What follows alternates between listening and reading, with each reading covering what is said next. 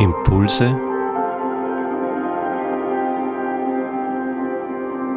aus der Pfarrgemeinde Hallstatt Obertraum. Herzlich willkommen zu unserem Impuls am ersten Sonntag der Fastenzeit. Sie ist auch bekannt als die Passionszeit. Und Passion bedeutet Leiden. Leiden an etwas, für etwas. Wie sollen wir das verstehen? Nun, diese Zeit ist eine intensive Zeit. Sie dauert bis einschließlich Karfreitag und erreicht dort ihren Höhepunkt, aber sie führt uns zu Ostern hin. Heute in unserer Predigt beschäftigen wir uns mit Hiob, dem alttestamentlichen Buch entnommen, dem zweiten Kapitel, Vers 1 bis 13. Und hier geht es eigentlich um zwei Dialoge. Den ersten lasse ich jetzt nochmal beiseite, aber den zweiten nehme ich mir vor, nämlich das Gespräch zwischen Hiob und seiner Frau. Dem vorausgegangen ist der Verlust des gesamten Habes, was Hiob besessen hat durch Schicksalsschläge. Ähm, und dann in zweiter Instanz wird Hiob auch noch krank.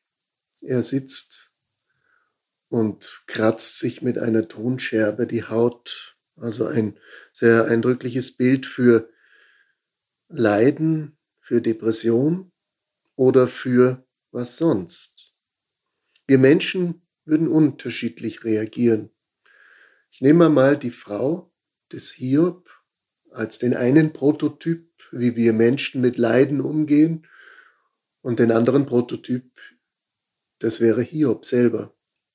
Die Frau sagt, Hiob, dein ganzer Glaube hat dir nichts geholfen. Die Frau sagt auch, verfluche doch endlich Gott und schwör ihm ab, das hilft doch alles nichts mehr. Du bist krank, du bist elend, was hast du vom Leben noch? Nichts mehr. Und Hiob hält dagegen, nein, das tue ich nicht. Ich halte an dem fest, an dem ich glaube. Und das Entscheidende ist, er lässt ihr ausrichten, sagt ihr, wenn wir von Gott Gutes bekommen, warum sollen wir das Böse nicht auch annehmen? Und der Text erzählt uns auch, dass er keine Schuld auf sich lud, weil er nicht haderte mit seinem Schicksal. Nun, da sind wir schon mittendrin in der gesamten Thematik, wie wir mit Leid umgehen.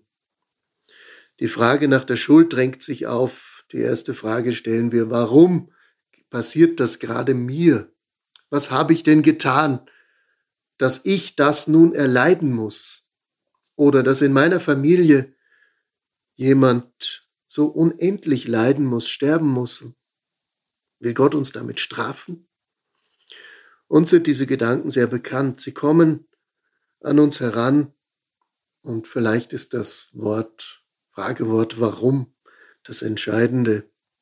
Wir meinen, in der Vergangenheit könnte irgendetwas, ein Grund liegen, dass wir da etwas falsch gemacht haben, warum wir jetzt leiden müssen.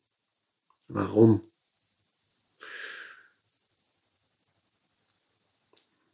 Warum hast du mich verlassen? sagt Jesus am Kreuz. Auch das drängt sich auf. Was meint Jesus denn damit? Wir merken, die Frage nach dem Warum hilft uns eigentlich nicht wirklich weiter, weil es keine Antwort darauf gibt. Erstens erleben Leidende meistens das Schweigen. Es gibt keinen beredten Gott, der dann plötzlich sagt, deswegen und deswegen, aber vielleicht klagen wir uns selber an und wir sagen, das war nicht gut in meinem Leben, ich will es ändern. In Zukunft, wenn mir noch einmal die Chance gegeben wird, dann werde ich das anders machen. Was auch passiert ist, und jetzt bringe ich den ersten Dialog ins Spiel, der hier ja sehr auch in Frage zu stellen ist, für manchen sehr anstößig ist, nämlich eine Szene, die im Himmel abspielt, zwischen himmlischen Gewalten, zwischen Gott und Satan, dass der Satan mit Gott verhandelt. Er möchte den Knecht Hiob prüfen. Und Gott erlaubt das sogar. Er setzt ihm aber auch klipp und kleine Grenze. Nur so weit darfst du gehen. Wir Menschen neigen dazu, dass wir solche Vorstellungen auch im Leiden an Gott oder an die Welt herantragen und denken, da verschwören sich welche gegen mich. Es läuft alles schief. Gott und Satan sogar verschwören sich gegen mich. Das ist der Grundgedanke, warum Hiobs Frau sagt, schwöre doch Gott ab. Er ist gegen dich. Aber Hiob sagt noch einmal, wenn wir Gutes bekommen von Gott, das nehmen wir ja hin und ganz als selbstverständlich. Warum sollen wir das Böse nicht auch annehmen? Wir können das Wort warum auch etwas in einer anderen Hinsicht sehen, nämlich wir fragen nicht in die Vergangenheit warum, sondern wir fragen vielleicht im Leiden nach der Zukunft. Wozu lässt Gott das alles zu? Könnte Jesus das nicht gemeint haben am Kreuz, wenn er sagt, wozu hast du mich verlassen? Dann richtet sich unser Blick nämlich auf eine offene Zukunft. Aber eine Frage, was kommt denn noch? Gibt es etwas, was ich übersehen habe, dass ich in einer Sackgasse bin und ich jetzt leide, krank werde oder sterben muss oder meine Angehörigen leiden? Wozu? Und ich denke, diese Frage, wozu muss ich leiden, öffnet etwas, verändert etwas.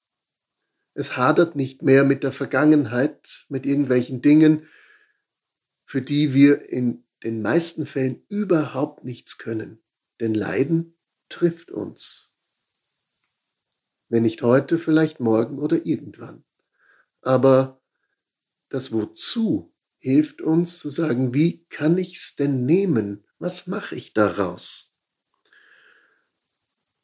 Und wenn ich mir den Gedanken erlaube, dann den erlauben sich auch wohl fragende Menschen, die im Leiden sind, was hat denn Gott eigentlich vor, wenn er seinen Sohn Jesus auf die Erde schickt? Leidet er nicht auch mit ihm? Es wird doch nicht so sein, dass er mit der kalten Schulter im Himmel sitzt und seinen Sohn sterben lässt. Und so ungefähr macht das mal für mich. Erledige das mal auf der Erde, dass die Menschen versöhnt werden. Das kann's nicht sein. Gott selber leidet am Kreuz. Er ist eins mit seinem Sohn. Es sind nicht zwei verschiedene. Der eine lehnt sich zurück und der andere muss es durchhalten. Nein, Gott leidet am allermeisten, dass er diesen Weg geht, dass er seinen Sohn opfert. Weil es nur diesen einen Weg gibt, an der Seite der Leidenden zu sein, der Opfer, die nichts dafür können, dass sie plötzlich ereilt werden, egal, durch Krieg, durch Krankheit oder sonstige Leiden. Gott ist an deiner Seite Vielleicht hilft uns zum Abschluss das Bild des Simon von Kyrene, der am Weg zum Kreuz gezwungen wird, von den Soldaten mit Jesus das Kreuz zu tragen. Er ist an der Seite von Jesus. Vielleicht hilft uns dieses Bild, ein Unbeteiligter ist plötzlich bei uns. Wir sind nicht mehr allein.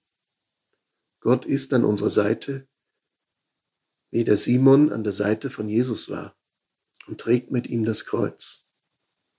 Wozu hast du mich verlassen?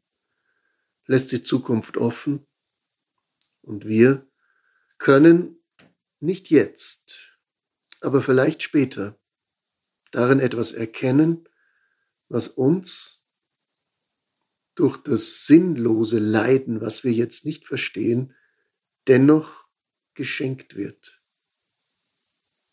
Und da bin ich zuversichtlich. Und da lade ich jeden ein, der mit seinem Leiden hadert, gib dem eine Chance, dass du es verstehen wirst.